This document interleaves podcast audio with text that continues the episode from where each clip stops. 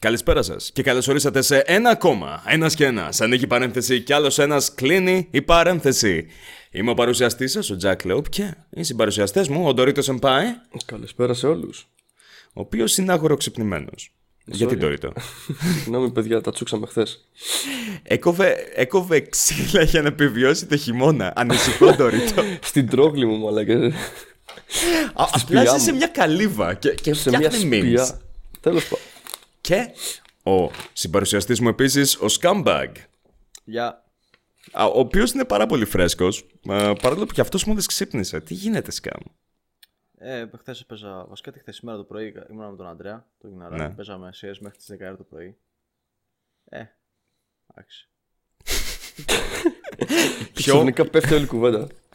Όχι, Αυτό ήταν η πιο απλή εξήγηση από όλες. Απλά παίζαμε CS μέχρι τις 10. Ναι, ναι, μέχρι τις 10 μετά πήγαμε για ύπνο και σηκώθηκα τώρα. Εμείς το γυρίζουμε το επεισόδιο 4 η ώρα, 4 Ναι. η ώρα για μένα, 5 η ώρα για εσάς. Οπότε. Φρεσκαδούρα, φρεσκαδούρα. Ναι, ναι. Και καλεσμένος σήμερα μαζί μας ο μεγαλύτερος σε αριθμούς YouTuber, α, Έλληνας YouTuber, ο Κράσερ. Καλησπέρα, Κράσερ. Καλησπέρα. Είμαι σίγουρος πως το κοινό περίμενε πως θα πω του Τζέι κάτι και παίζει να είχαν φρικάρει. Σάικ. ναι. Και Unsub με τη μία. Ο του Τζέι σας γαμάει. Κράσερ, όχι, μη γίνεσαι το κοινό, ρε φίλε. μη γίνεσαι το κοινό. Κράσερ, κράσερ. το, glowing, το glowing knife σε γαμάει. Ποιο; Το glowing knife. Δεν το ξέρω τι είναι αυτό. Αυτός ο τύπος, πώς λέγεται που έχει το. Δεν έχεις το glow knife, ο οποίος είναι ένας τύπος που παίρνει ένα μαχαίρι, το υπερθερμαίνει σε χίλιους βαθμούς Κελσίου ή κάτι Mr. τέτοιο. Gear, αυτός το είχε κάνει αυτό μια περίοδο ρε εσύ. Αυτό το είχε ξεκινήσει ένα άλλο κανάλι που είναι πολύ μικρό και δεν φάνηκε ποτέ πουθενά. Μετά το είχε πάρει το ίδιο concept το Wow Show, ένας Ρώσος που είναι και πήρε αρκετές προβολές. Και το είδε ο Mr. Gear το έκανε αυτό και πήρε τρελές προβολές. Αφού τώρα έχει 9 εκατομμύρια και κάτι συνδρομητές. Νο- έχει- Νομίζω πως 5 Όχι, δισεκατομμύρια προβολές σύνολο έτσι. π- πριν, πριν συνεχίσουμε, νομίζω πρέπει να εξηγήσουμε για το κοινό Crusher ποιος είσαι και τι κάνεις. Λοιπόν, ο Crusher έχει ένα κανάλι, το The Crusher, όπου καταστρέφει πράγματα. Είναι πάρα πολύ απλό, αλλά cool ταυτόχρονα. Καταστρέφει πράγματα με εξειδικευμένα μηχανήματα τα οποία έχει, που από ό,τι καταλαβαίνω πρέπει να κοστίζουν πάρα πολύ Crusher τα μηχανήματα αυτά. Ε, είναι ναι, είναι πολύ ακριβό. Εμένα μου είχε κάνει εντύπωση. Λέω, δεν, δεν ξέρω πού τα βρίσκει τα λεφτά για να, το- για να το κάνει αυτό. Είναι απίστευτο. Και ναι, καταστρέφει αντικείμενα στο κανάλι του. Και έχει ένα εκατομμύριο και 300.000 κάτι subs. Ανεβαίνουν όλη την ώρα. Οπότε δεν ξέρω πόσους μπορεί να έχει τη στιγμή που βλέπετε εσείς το, ε, το, το σημερινό το επεισόδιο. Μου είχε κάνει τόσο μεγάλη εντύπωση διότι τον Crusher είχα δει comment τους σε ένας και ένας πριν από αρκετούς μήνες και δεν τον ήξερα καν. Και μετά κλικάρα στο κανάλι και λέω Wow, ο τύπος είναι Έλληνας, δεν το περίμενα καν. Και το κοινό επίσης, συνήθως, αναρωτιέται το ακριβώς ίδιο πράγμα. Δεν ξέρουν άμα είσαι Έλληνας ή όχι, γιατί δεν μιλάς εσύ στα βίντεο Crusher, σωστά; Ναι, όχι, δεν μιλάω γιατί θα το πούμε αργότερα Α, το όλο ΟΚ. θέμα. Να το εξηγήσουμε. ΟΚ. Αν θες το εξηγώ τώρα, δεν είναι κάτι το τέτοιο. Ο- ο- Απλά- θα το- Ας, ας το, ας το κρατήσουμε για, για ΟΚ. μερικά λεπτά, γιατί πριν συνεχίσω επίσης τώρα που κατάλαβαν πάνω κάτω με τι έχει να κάνει σχέση το κανάλι σου. εμ, α, θέλω το εξής να μου προσδιορίσεις πριν συνεχίσω. Το κανάλι είναι registered σαν ελληνικό κανάλι ή ξένο κανάλι; Αμερικάνικο Το, κάτι. το είχα ελληνικό Αχα. ναι, ναι. και άρχισε να φαίνεται στο social blade γιατί οι παιδιά άρχισαν να μου ζαλίζουν λίγο τον έρωτα. Α, είσαι νούμερο 1, δεν είσαι ο νούμερο 1. Και εγώ σκοτίστηκα νούμερο 1, νούμερο 11. Αυτά τώρα είναι εντάξει, αυτά είναι κόμπλεξ που έχει ο καθένας. Όχι, εγώ την έχω μεγαλύτερη, εσύ την έχεις μεγαλύτερη.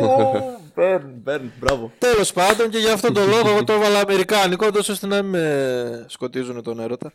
Εσύ, ο Κρα... Κράσερ, είσαι από τα πιο chill και άνετα άτομα τα οποία υπάρχουν εδώ πέρα. Και ε, θέλω, θέλω να μιλήσουμε για αυτό. Θέλω να πάμε πολύ deep πάνω στο συγκεκριμένο θέμα βαθιά. Γιατί μου κάνει εντύπωση. Οι, οι περισσότεροι οι οποίοι θα ασχοληθούν με το YouTube, θέλοντας και εμείς, είτε είναι κόμπλεξ είτε όχι, θα θελήσουν να χρησιμοποιήσουν λιγάκι αυτή την διασημότητα που έχουν αποκτήσει. Να, να φανούν με λίγα λόγια. Ενώ εσύ είσαι το άτομο το οποίο κάνει το ακριβώς αντίθετο. Ε, α, δεν φαίνεσαι πουθενά.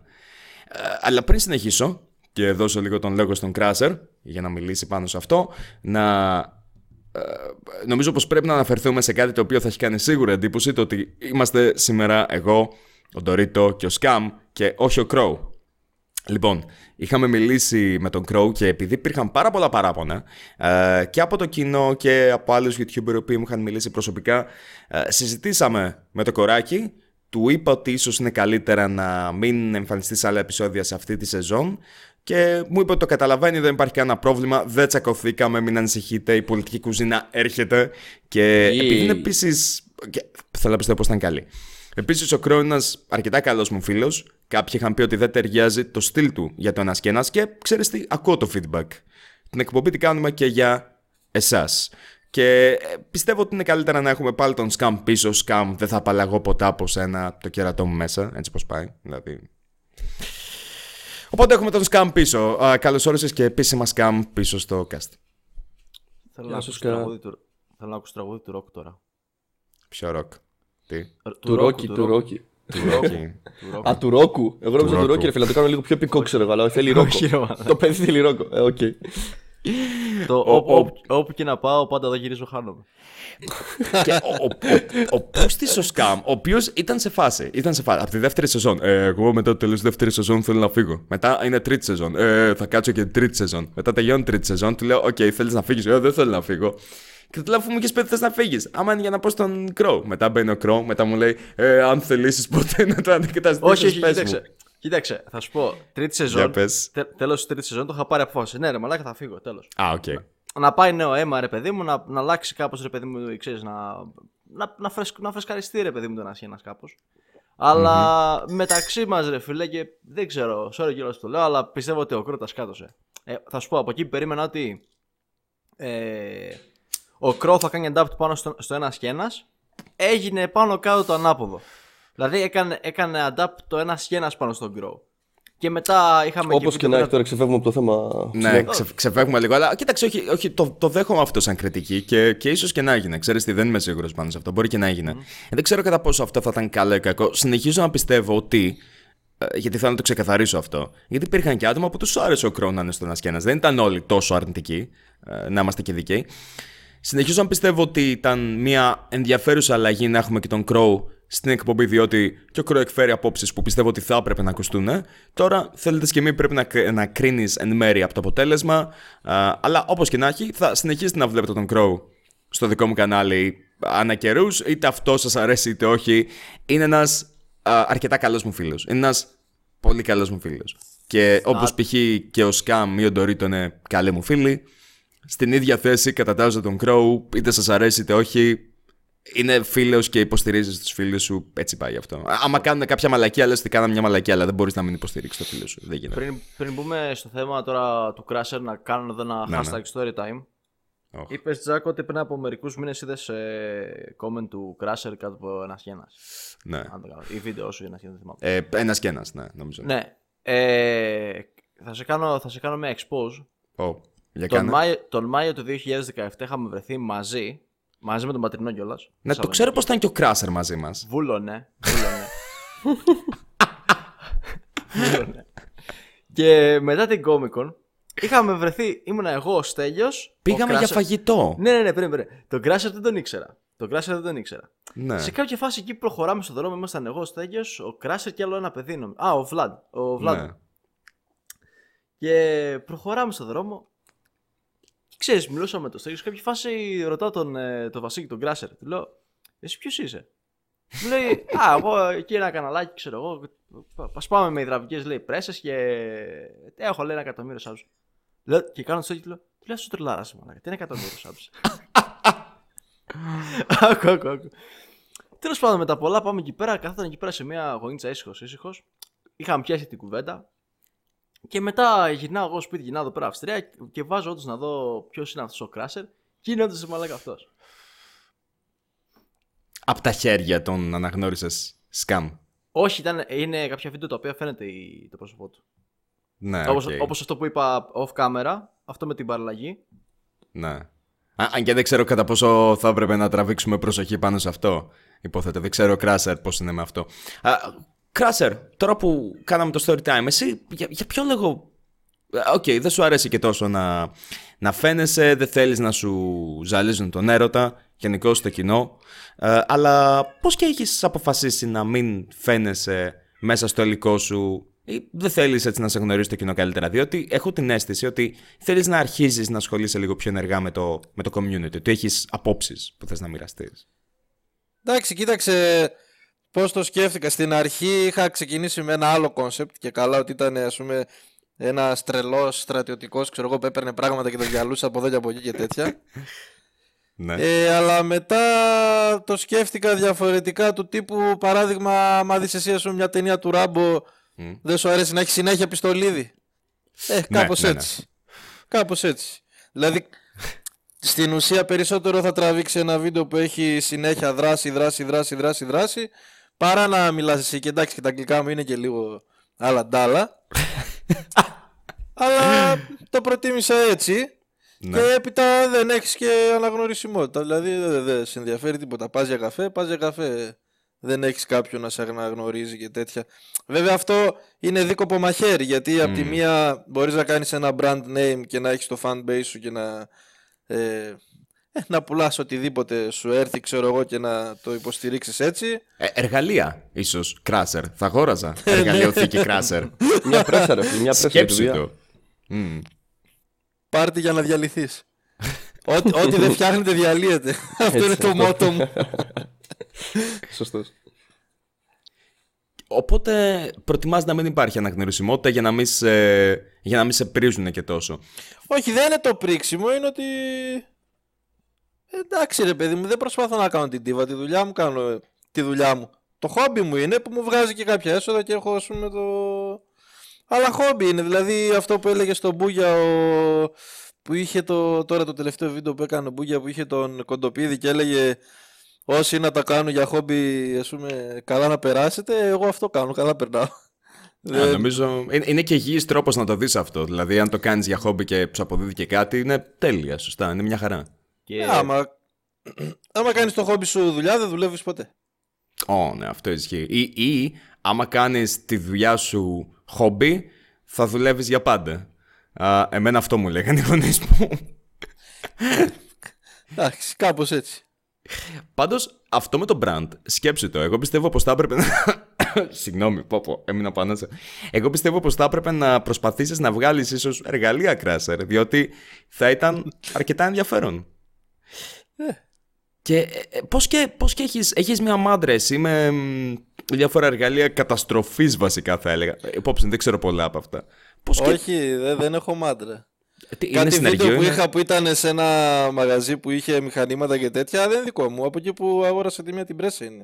Α, δεν έχεις δικό σου συνεργείο ή κάτι δηλαδή εσύ; Όχι, όχι, τίποτα. Εγώ τα ξεκίνησα. Να, Ωραία, για να το πάμε την αρχη Εγώ τα ξεκίνησα, δούλευα σε ένα μαγαζί που φτιάχναμε πέτρες για κοσμήματα. Α, Και εκεί πέρα είχαμε υδραυλικές πρέσες. Και αυτός μου χρωστούσε 6 μηνιάτικα.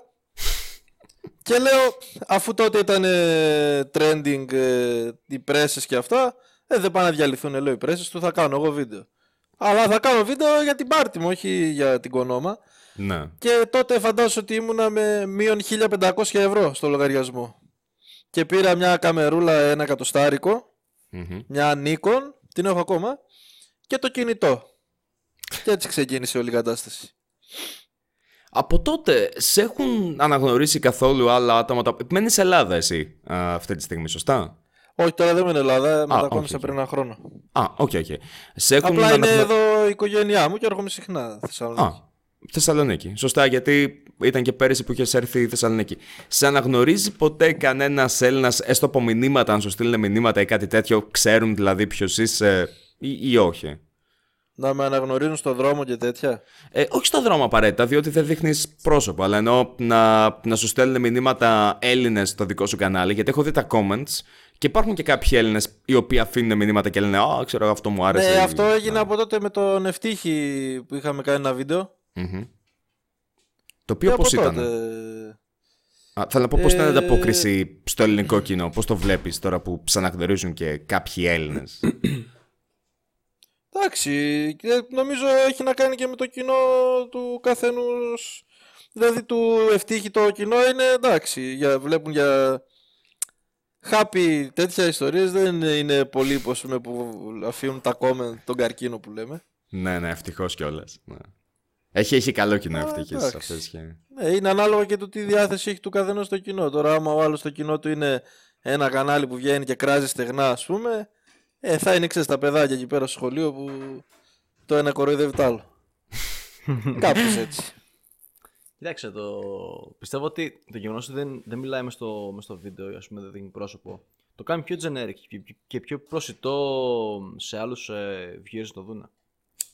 Δηλαδή δεν έχει Ε, περιορισμό αυτό το πράγμα. Μμ. Είναι παγκοσμίως, ρε παιδί μου. Ξέρεις ελληνικά, δεν ξέρεις ελληνικά, ξέρεις αραβικά, ξέρεις. Οτιδήποτε. από οποιαδήποτε χώρα μπορείς να το δεις. Μόνο ο τίτλος είναι στα αγγλικά και tags και τέτοια, εντάξει. Αυτό.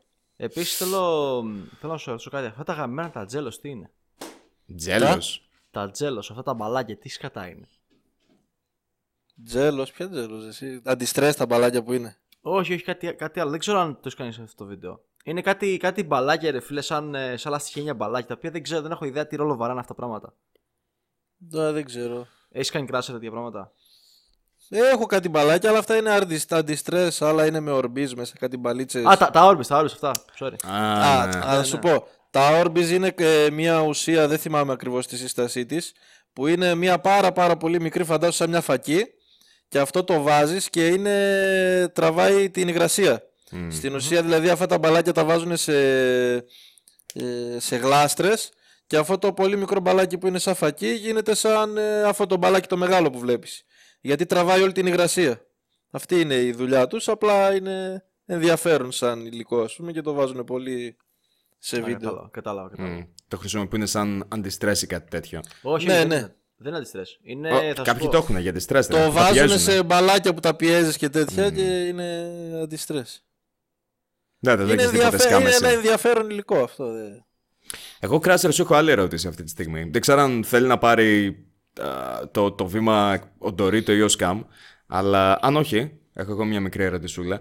Εσύ το κλίμα του ελληνικού YouTube, διότι ε, έχεις, έχεις περάσει από διάφορες καταστάσεις να τις παρακολουθείς υποθέτω. Ε, δηλαδή, πιο παλιά, το 2016, για την ακρίβεια, ήταν λιγάκι πολεμοπαίδιο το πρόσωπο του YouTube εδώ πέρα στην Ελλάδα. Η ελληνική κοινότητα έκανε ο ένας expose για τον άλλον όλη την ώρα. Ε, υπήρχε πάρα πολύ δράμα. Τώρα έχ- έχουμε δει μια μικρή ε, επιστροφή. Κατά κύριο λόγο βλέπω πως τα κανάλια σχολιασμού τα οποία ήταν τα λεγόμενα tag channels ε, με άλλα λόγια έχουν αρχίσει να ψηλό εξαφανίζονται εδώ πέρα στην Ελλάδα.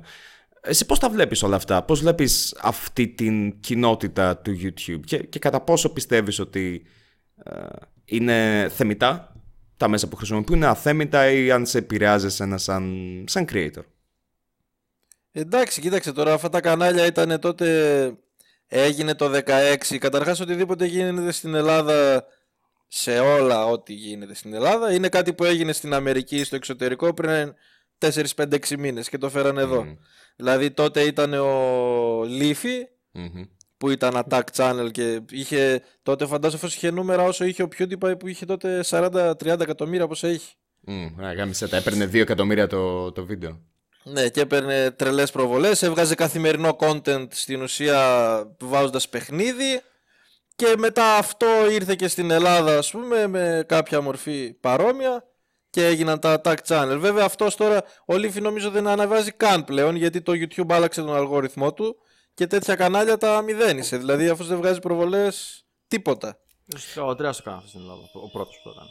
Ε, εδώ Ελλάδα, ναι, ο Αντρέας. Αν και νομίζω ότι πολλά ε, α- attack channels έχουν αναγκαστεί να αλλάξουν το υλικό τους, διότι με τα νέα guidelines, που δεν ξέρω αν συμφωνώ απόλυτα, α- αν και καταλαβαίνω γιατί τα έχουν βάλει. Με τα νέα guidelines στο YouTube δεν μπορείς να κάνεις πολύ επιθετικό περιεχόμενο χωρίς να στο θάψει το YouTube. Δηλαδή, βίντεο π.χ. όπως του, του Whisper και του Dorito δεν έχουν πρόβλημα. Διότι και ο Dorito και ο Whisper έχει μέσα αρκετά αστεία, δεν είναι τόσο επιθετικά, δε- δεν είναι αρκετά τοξικά. Τι εννοείς; Ενώ ότι του Dorito τα βίντεο δεν είναι... Ο Dorito δεν είναι attack channel π.χ. Θες να ρωτήσουμε τον Dorito τι άποψη έχει για το, για το YouTube; Και το, πόσο τον έχει αφαγεί στο YouTube; Α, ναι, σίγουρα Dorito.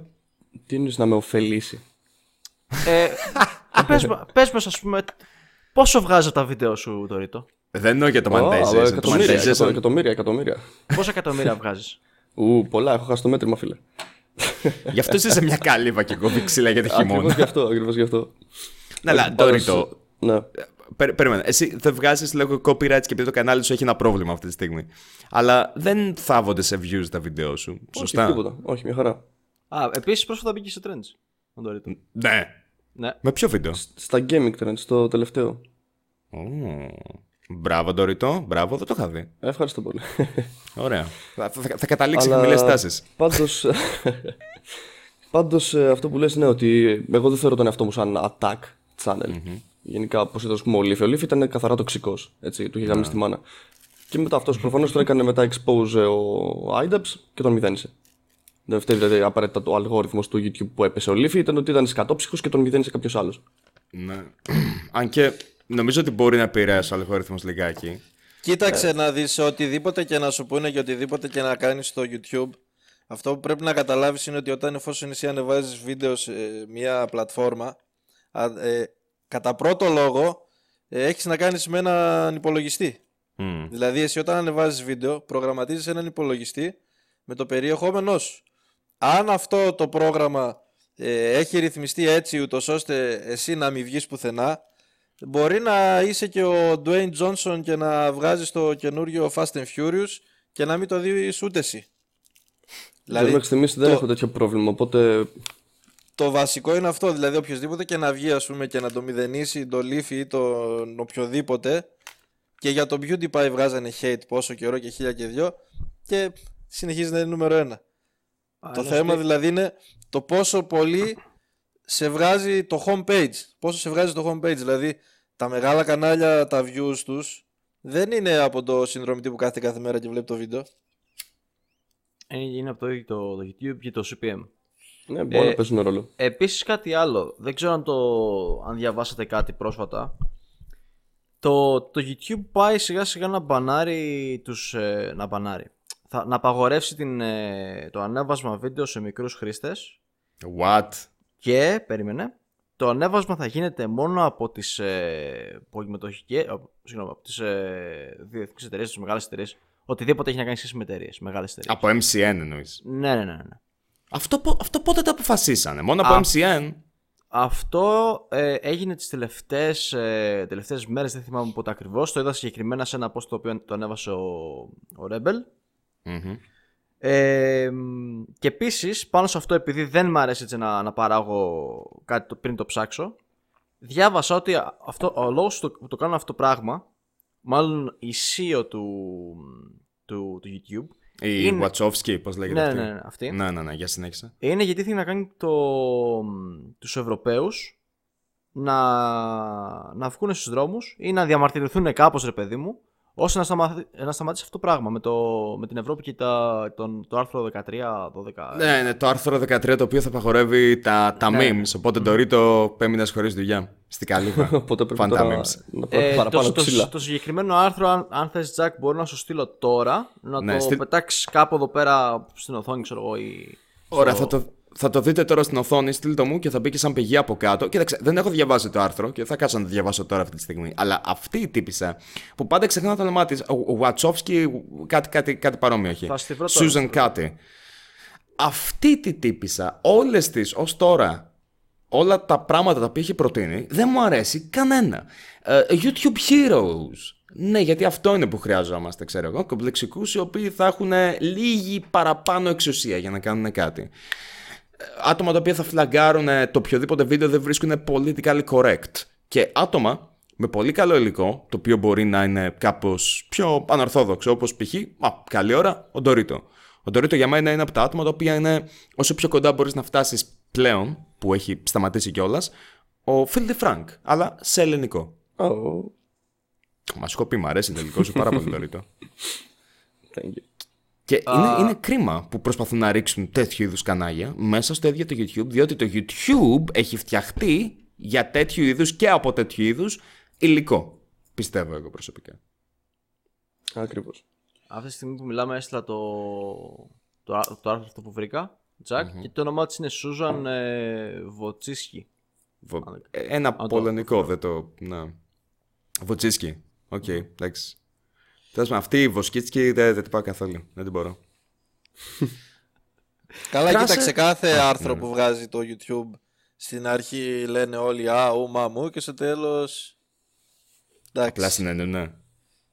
Ε, όχι, μετά στην ουσία δεν είναι και τόσο δραματικά τα πράγματα. Δηλαδή στην ουσία αυτό το άρθρο έλεγε ότι κανάλια που δεν έχουν βίντεο και έχουν μόνο εικόνες, πώς είναι το ένας και ένας ας πούμε, Μμ. Οχ. ε, ότι δεν θα γίνονται monetized. Οχ. Ότι βίντεο που δεν έχουν ήχο κανονικό και είναι, δεν μιλάς ας πούμε εσύ και μιλάει τύπου ρομπότ φωνή που βάζει τον υπολογιστή ας πούμε τη φωνή σου και μιλάει ότι δεν θα γίνονται monetized ε, ότι οποιοδήποτε αναπαράγει υλικό άλλου δεν θα γίνεται monetized Οχ. Και στην ουσία σου λέει ότι αυτό το κάνουν γιατί υπάρχει, υπάρχουν οι creators που φτιάχνουν δικό τους βίντεο, δικιά τους, μου- δικό τους ήχο δηλαδή για το βίντεο. Φτιάχνουν μια ολοκληρωμένη ας πούμε παραγωγή με ήχο, εικόνα και τα πάντα. Και μετά υπάρχει ο άλλος που είναι σαν ε, report channel και βγάζει, βγάζει, βγάζει, βγάζει και δεν κάνει στην ουσία κάποια δικιά του δουλειά. Δεν παράγει κάτι εντελώς δικό του, αναπαράγει των αλλωνών. Και αυτή εδώ θα είναι demonetized. Ναι, αλλά Τώρα για κάπως εμένα... έτσι μέσα σε... Ναι, ναι. Εντάξει, όλα αυτά Σε- σε δεν γενικές είναι γραμμές. και... Ναι. Ναι, αλλά ρε, εσύ, για εμένα π.χ. κάποιος μπορεί να αναπαράγει μέρη του υλικού του άλλου. Γι' αυτό αυτά τα απόλυτα τα βρίσκω πάρα πολύ επικίνδυνα και λίγο χαζάς σαν ιδέες. Διότι μπορεί να αναπαράγεις ένα μέρος από το υλικό του άλλου, να το διανθίζεις με σχολιασμό, με εκπαιδευτικά π.χ. μπορεί να μιλάς γι' αυτό και να είναι ένα πλήρως ολοκληρωμένο νέο προϊόν μετά στο τέλος. Οπότε δεν πιστεύω ότι μπορείς να πεις απόλυτα άμα έχει μέσα ένα κομμάτι από την πνευματική ιδιοκτησία του άλλου δεν θα έπρεπε να είναι monetized. Διότι ακόμα και νομικά άμα το δούμε υπάρχουν νομοθεσίες οι οποίες προστατεύουν την κριτική, το σχολιασμό και την αναπαραγωγή για εκπαιδευτικούς, ψυχαγωγικούς και άλλους λόγους. Δεν, δεν έχω μπροστά την νομοθεσία αυτή τη στιγμή. Ακριβώς. αλλά Αυτό το πράγμα είναι μια πρόφαση για να μπουν και να σε ελέγξουν μετά. Ναι, όσο πάει, δεν ξέρω αν το έχετε καταλάβει, όσο περισσότερο πάει το YouTube που βασικά προσπαθεί να διώξει άτομα σαν εμάς και να βάλει άτομα τα οποία κάνουν αυτό το, το χαροπό, το, το vlogging, το «Ε, δείτε παιδιά, είμαστε εδώ με τις φίλες μου». Ε. Τηλεορασίζει Τι έχω μέσα στη τσάντα μου. η- το YouTube πλέον. Έχει αρχίσει ψηλοτηλεόραση. Ναι ρε εσύ, αλλά... ε, Δηλαδή, συγγνώμη, και στη τηλεόραση υπάρχουν ε, εκπομπές σχολιασμού. Το ράδιο αρβίλα μου έρχεται στο μυαλό. Ναι, απλά παράδειγμα είναι 100% ελεγχόμενες από αυτούς που κάνουν την παραγωγή. Εσωρό. Δεν μπορείς να βγεις εσύ ας πούμε σαν Τζακ στην τηλεόραση και να αρχίσεις να λες τα δικά σου όπως θέλεις. Εν τω Θα- ή θα μεταξύ- σε κόψεις στο μοντάζ ή θα σου κόψει την εκπομπή. Πάνω στο συγκεκριμένο, ε, συγγνώμη που σε διακόπτω, Τζακ. Μα έτσι και Ε, έτσι και πες. Πριν από τέσσερα χρόνια, πριν από τέσσερα χρόνια, ναι, είχε βγάλει μάχη ένα μπράφ σχετικά με την τηλεόραση. Ναι. Το θέμα του σουρού είναι ότι δεν ξέρουμε τι ελέγχει. Το YouTube από τη μία ξέρουμε τι ελέγχει. Αυτή είναι η διαφορά τους. Το, το SURU δεν υπάρχουν κάπου συγκεκριμένοι κανόνες που πρέπει να ακολουθούνται. Π.χ. ας πούμε, όπως είχε φέρει τότε ένα παράδειγμα σε μια εκπομπή που είχε πάει, είχαν βάλει μπιπ στη, στη λέξη βλάκας. Το μπιπ δεν το είχε βάλει το εσουρού βέβαια. Το μπιπ το είχε βάλει η παραγωγή γιατί δεν το- ξέρει τι μπορεί να πιάσει το εσουρού. Αυτό ακριβώς. Αυτό ακριβώς. Το, δεν ξέρουν τι ακριβώς μπορεί να πιάσει και από πού μπορεί να πιαστεί το SURU. Και ποιοι είναι αυτοί που κινούν το SURU. Έλα, ποιος το κινεί, ρε, εσύ δεν χρειάζεται να ψάξεις πολύ. Δεν το λέω σε φάση συνωμοσιολογία, δεν είμαι ο Δεν είναι hashtag Dex εδώ, αλλά θέλω να πω για ποιο λόγο το βάζουν. Ποιος κινεί το εσουρού, η κυβέρνηση. Το οποίο δεν είναι κακό, λογικό είναι η κυβέρνηση, το κυβερνών σώμα. Χειραγωγητέα. Όχι χειραγωγείται απαραίτητα, ρε, εσύ, αλλά θα αποφασίσουν. Σκαμ. Το μόνο υλικό στη τηλεόραση που μπορείς να πεις με βεβαιότητα ότι χειραγωγείται από την κυβέρνηση είναι η ERT. NET υπάρχει ακόμα ή την έχουν σβήσει; Ε, Υπάρχει, υπάρχει. Ωραία. Όσο ξέρω. ERTNET και ERT3 ή το έχουν κλείσει γι' αυτό; Αυτό υπάρχει ακόμα. Ωραία. Τα τρία τα ΕΡΤ τότε και το κανάλι της Βουλής. Το οποίο δείχνει υποχρεωτικά τα πάντα. Πέρα από τα πράγματα αυτά τα οποία δεν δείχνει. Γίναμε πολιτικοποιημένοι τώρα. Δεν ξέρω, εγώ ξανακάνω αυτή την ερώτηση. Πιστεύετε πες. το, ότι το εσουρού χειραγωγείται; Δηλαδή, π.χ. αν εγώ είμαι ο Γιάτσης. Γιάτσης λέγεται, δεν ξέρω πώς λέγεται. Γιάτσης. Scam. Λιάτσος. Τέλος Γιάτσος. Οκ. Λιάτσος που λέει τις ειδήσεις. Μμ. Όχι αυτός, ρε. Ο Γιάτσης ο... που έχει τα σκάφη. Ναι, ναι, ναι. Ωραία, οκ, Λάτσης. ναι. Λάτσης. Να πάει. Έστω, έστω, Λάτσης. έστω, έστω, έστω. ένας τεράστιος επιχειρηματίας. Έτσι. Να. Πιστεύεις ότι η κυβέρνηση θα τον συγκαλύψει ή θα, τον, ε, θα πάει εναντίον του; Ε, Πιστεύω ότι δεν πρόκειται καν. Δηλαδή δεν χρειάζεται να το πάμε Εδώ- σε πάρα πολύ βαθιά συνωμοτικά. Ε, θέλω να σου πω ότι πες μου. εδώ, εδώ άλλα και άλλα έχουν συγκαλυφθεί. Το έσωρο θα μας πειράξει. Αλλά θέλω να σου πω ότι υπάρχει δυστυχώς υπάρχει αυτό το πράγμα στην Ελλάδα. Υπάρχει, πώς το λένε, corruption. Όσο υπάρχει, νομίζω μερικές φορές το corruption είναι πιο οργανικό. Η διαφθορά. Γιατί μας κάνουν Διαφθορά, παράπονα ναι, όταν τα μπράβο. λέμε Ναι, αγγλικά. ναι, ναι, ναι, ναι. Απλά δεν έχω την λέξη. Ε, Δεν πειράζει, δεν πειράζει. Ε, Η διαφθορά είναι πιο οργανική από ό,τι φαίνεται. Και κάντε το αυτό audio clip, γιατί ακούγεται δεν cool. νομίζω.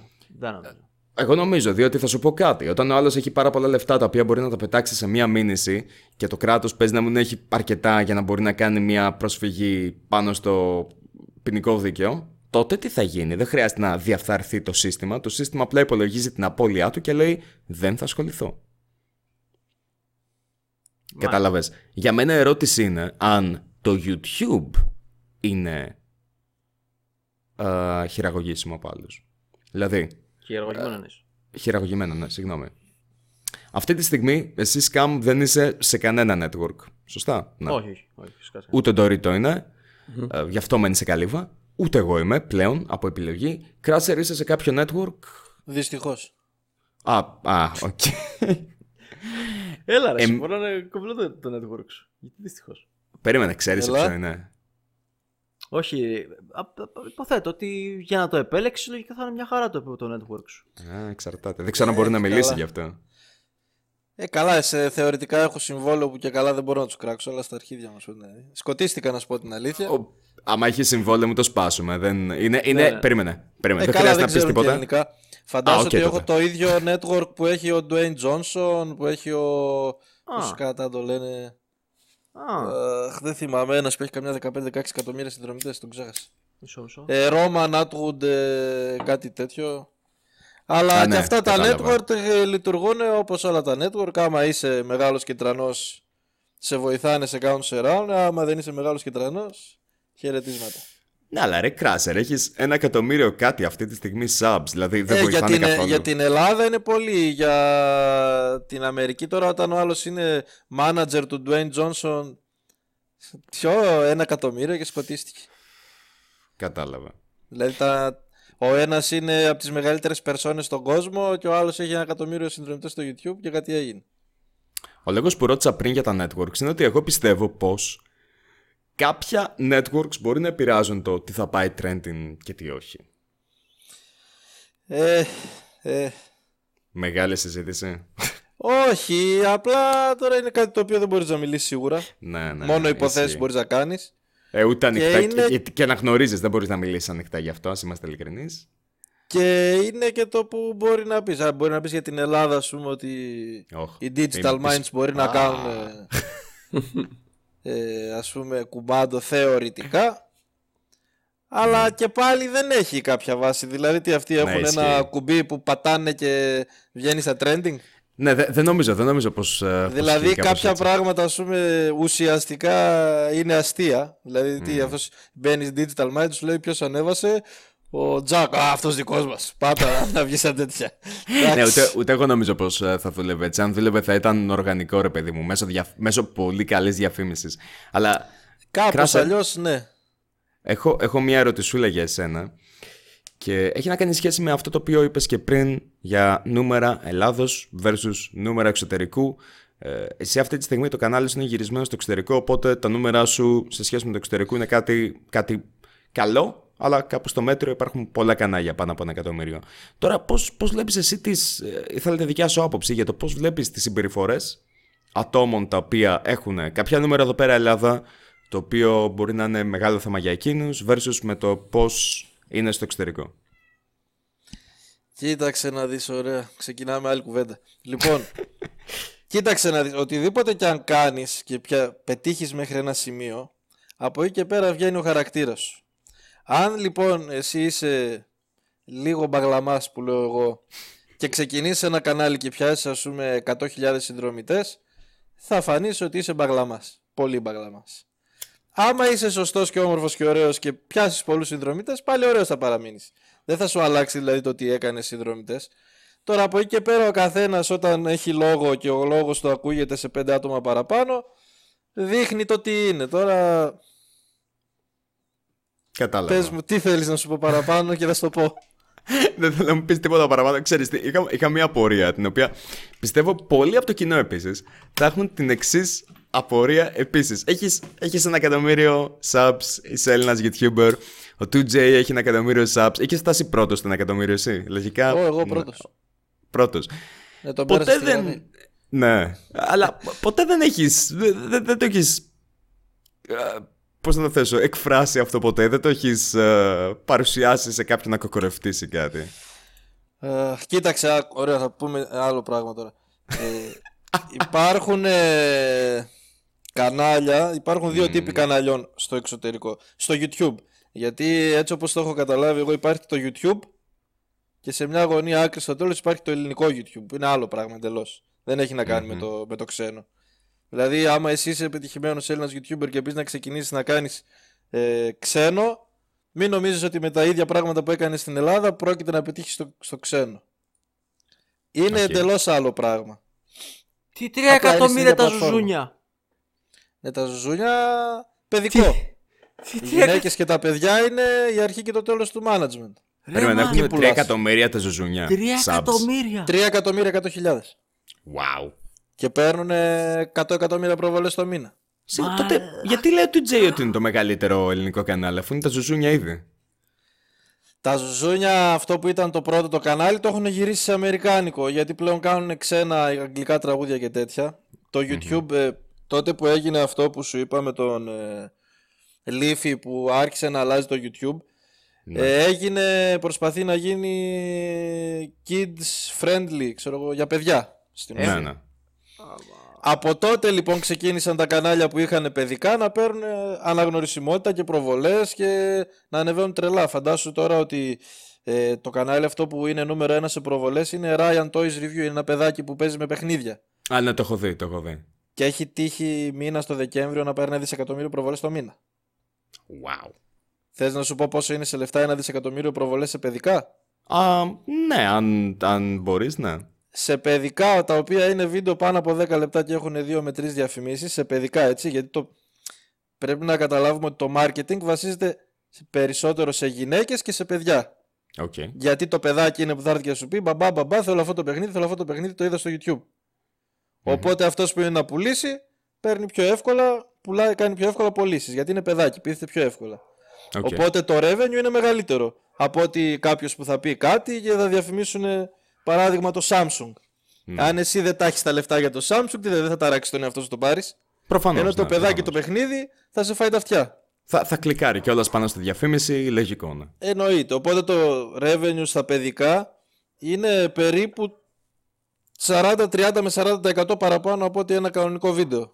Δηλαδή σε χρήματα πόσο θα υπολόγιζες περίπου; Ένα δισεκατομμύριο προβολές στο κανάλι αυτό που είναι αυτό το παιδάκι χωρίς τις χορηγίες που θα παίρνει για τα παιχνίδια που δείχνει και τέτοιο περίπου ένα με 1,5 εκατομμύριο δολάρια. Σε ένα μήνα. Τι; αφού είχε βγει το 2017 ότι έβγαλε ε, 17 εκατομμύρια δολάρια 18 εκατομμύρια δολάρια. Μιλάμε για AdSense έτσι. Μισό, 17 Όχι για εκατομμύρια δολάρια τον μήνα ή το χρόνο; το χρόνο σε ένα χρόνο. Το χρόνο. Wow. Κοίταξε να δεις όλα τα μεγάλα κανάλια από ένα σημείο και ύστερα έχουν, είναι μια επιχείρηση Καλά, προφανώς. Οπότε η κάθε επιχείρηση σε κάθε χώρα ε, στο τέλος του χρόνου που κάνει το κλείσιμο Πρέπει ε, να τα- παρουσιάσει τα νούμερα. ναι και τα ανεβάζουν και στο, στις κυβέρνηση στο site. Μμμ. Οπότε Να, για ναι. οποιοδήποτε κανάλι αν πατήσεις ξέρω εγώ θα βρεις πόσα λεφτά έβγαλε. Ακριβώς. Νομίζω και εδώ πέρα στην Ελλάδα, άμα το ψάξεις, επειδή κάποιοι YouTubers πρέπει να κάνουν έναρξη εταιρείας, αν το ψάξεις σαν ανώνυμη ή περιορισμένης ευθύνης, γιατί εξαρτάται το τι είδους εταιρεία. Ε, λογικά δεν μπορεί να το στην βρεις. Ελλάδα αυτά τα κανάλια που είναι κάνουν ε, ε, μονοπρόσωποι ΕΠΕ. Ναι. Εταιρεία Α, Περιορισμένης ευθύνης μονοπρόσωπη. ναι. Οκ. Μονοπροσωπική, μονοπρόσωπη, κάπως έτσι. Νομίζω μπορείς να βρεις. Λογικά πρέπει να μπορείς να βρεις κάποιους μέσα από. αν- Ναι, αν αλλά το φτιάξεις θέμα αρχεία. είναι ότι στην Ελλάδα το YouTube δεν βασίζεται στο AdSense. Δηλαδή βγαίνει ο άλλος, ας πούμε, άντε, ωραία. Θα πούμε και κάποια πράγματα που θα στεναχωρήσουν κάποιους. Βγαίνει πειράζει. τώρα ο άλλος και σου λέει Είμαι επαγγελματίας YouTuber. Μμ. Πώς είσαι επαγγελματίας YouTuber, αδελφέ; Από το YouTube πληρώνεσαι; Ο Γερμανός, ο EQ, η, η Vodafone, η WhatsApp, η WhatsApp που σε πληρώνει από το YouTube είναι; Ναι, όχι, είναι χορηγίες. Βέβαια, μπορεί να πει κάποιος Όταν ότι. εσύ λοιπόν έχεις Ναι, ναι. έναν οποιοδήποτε χορηγό και εμφανίζεσαι στο YouTube, είσαι διαφημιστής που χρησιμοποιείς την πλατφόρμα του YouTube για να μπορείς να κάνεις διαφήμιση και να πληρωθείς. Όταν εσύ έχεις ένα κανάλι στο YouTube και μου πουλουζά, πουλάς μπλουζάκια, παντελονάκια, ε, λαχανάκια και οτιδήποτε, κάνεις πωλήσεις και χρησιμοποιείς την πλατφόρμα του YouTube για να πουλήσεις. Ο άλλος Νομίζω πουλάει πως- στο σπίτι του, ο άλλος πουλάει στο μαγαζί του, εσύ πουλάς στο YouTube. Και Ναι, καλά πο- κάνεις. Πολύ γρήγορα για να το καλύψω. Ναι, προφανώς. Καλά κάνει οποιοδήποτε. Αλλά λογικά και από την. Και από την τυπική πλευρά των πραγμάτων, νομίζω ότι έτσι και αλλιώς για να μπορέσεις να κάνεις και διαφημίσεις και για να πουλήσεις μπλουζάκια γενικώς merchandising, ε, πρέπει να πάρεις και τους συγκεκριμένους κωδικούς από το κράτος. Να κάνεις έναρξη ως Ναι, εταιρεία. εντάξει, οποία αυτό είναι το τελευταίο. Ναι. Απλά ε, Όχι, για να δώσω βαρύτητας σε αυτό που λες στην κιόλας, γιατί ουσία την αυτό απακούει. που θέλω να πω είναι ότι επαγγελματίας YouTuber είσαι όταν πληρώνεσαι από το AdSense. Αυτό είναι το YouTube. Δεν είναι το ότι πούλησα 15 καπέλα. Κοίτα, εγώ, εγώ Απλά π.χ. στον πέρα πάνω στην σε Ελλάδα, αυτό. από ό,τι ξέρω, ε, Ναι, ναι. δεν σε πληρώνει και ιδιαίτερα πολύ το AdSense.